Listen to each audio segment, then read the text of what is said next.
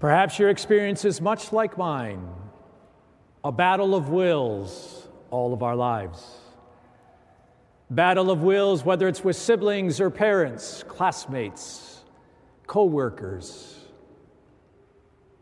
Battles with God, what He wants and what I want. And battles within my own heart. Sometimes I wanted God's will, and other times I wanted my will.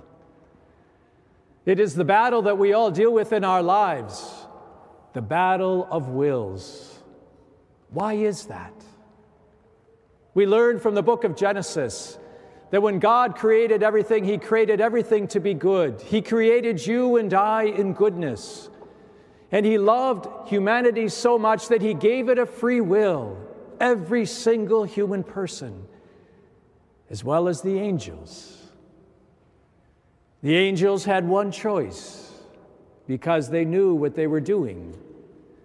They had the choice to love and serve God or to choose themselves.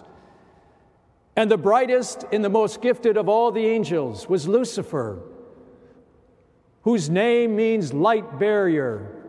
He was to be the bearer of light of good in the world. And he said, I will not serve. That was the beginning of the battle of wills, and the other demons, that is, the good angels, who chose to say, I want what I want and not what you want, God. God respected their choice and the consequences that would come with that, meaning separation from what would bring them happiness. Then, of course, we know the story in Genesis. The temptation of Satan or Lucifer in the garden. You see, Adam and Eve, they were formed in what is called original justice. When their passions were governed by reason, their reason was enlightened by faith, what God had revealed, and they were motivated by love, that is, charity, seeking the good of others and God. But Satan, in his deception, brighter than Adam and Eve, knew just how to tempt them at the right time because they were clearly instructed to not eat from a particular tree in the garden. That tree was an intentional opportunity for them to love God. The tree of knowledge of what is good and evil. They decided they wanted to extend their power and to decide for themselves what they wanted. And of course, we know they grasped for that apple. And there were consequences. Consequences which we all have inherited. We have darkened intellects, we don't see things so clearly. We have weakened wills, we don't always follow through with what is the right thing to do. We have disordered passions. And how often the passions that we experience in the world we live in today is passion, passion, passion. Battle of wills. I want what I want. Unfortunately, there's so much crying out in the world I want my way. And God respects that choice. But those choices have consequences which we ourselves find ourselves often with battle with others. Whether it's because what we want or because an imposition of what they want. Now that's the problem. But there's good news. We see in this first Sunday of Advent, the fourth candle is lit. It means Christmas, of course, is drawing close. Advent is a time for us to prepare. Prepare for the coming of Christ, not only at Christmas in the end of time, but today, here and now.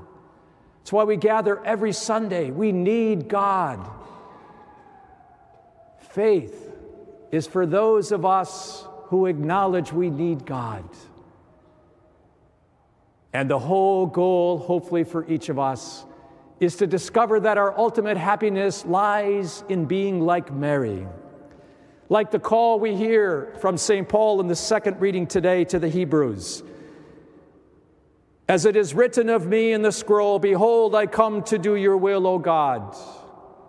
You see, it was Mary's yes to the Father's plan for her. It was Jesus' yes to the Father's plan for him that reversed the choice of Adam and Eve and opens wide the doors for us to receive grace every day of our lives. But we have to allow that grace to be received. To say, God, I need you. God, you know what's best for me. But I tell you what, when I was a little kid, maybe like you, I wanted to pick on my brothers all the time, and I never wanted them to pick on me. And what were my mom and dad doing, trying to tell me as a kid what to do? Right? It's how we think. And that can carry out into our adulthood. And it can be the same with God God's will or my will. In the interior battle we find ourselves in. But God is with us. If you didn't get a chance to get to the Christmas concert here, Christmas at the Cathedral, the theme this year is Be Born in Me. And it's the invitation for us that we are reminded, like our wonderful brothers and sisters in the Christian faith, who might ask that question Have you been born again? In other words, is God in you? Are you living the fullness of your capacity by letting yourself be filled with God, which rightly orders everything? It's not easy, of course because we're so human. But we should never be afraid. We should never be discouraged, even by those weaknesses. Rather, we should all the more call out to God.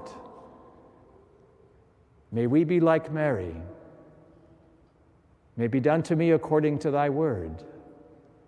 Because it was Mary's yes that opened the gateway for us by the Father, sending the Holy Spirit into the womb of Mary, which we are preparing for at the Nativity, so beautifully depicted, of course, in the apse of the cathedral.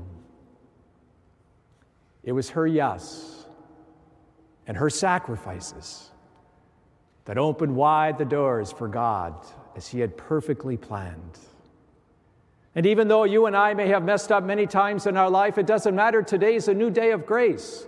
It's a new day to be born again in Christ, or if you will, to let God be born within us, meaning letting the Holy Spirit in and seeking His will.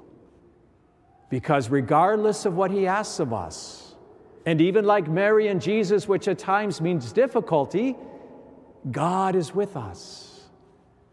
And through that suffering and trials and sacrifices that we make in our life to cooperate with God's perfect plan, He brings great things to others.